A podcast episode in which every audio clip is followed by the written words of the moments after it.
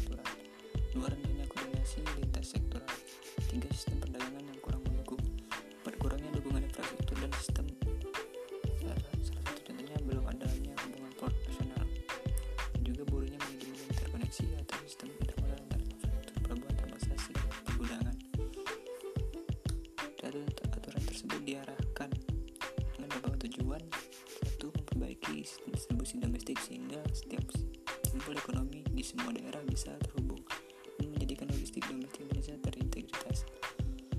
Dua, mendukung ekspor dengan memudahkan aliran barang dari sentra produksi sampai ke pelabuhan dan terhubung dengan jaringan internasional. Tiga, prioritas pembangunan infrastruktur berdasarkan moda transportasi dan geografi yang akan memberi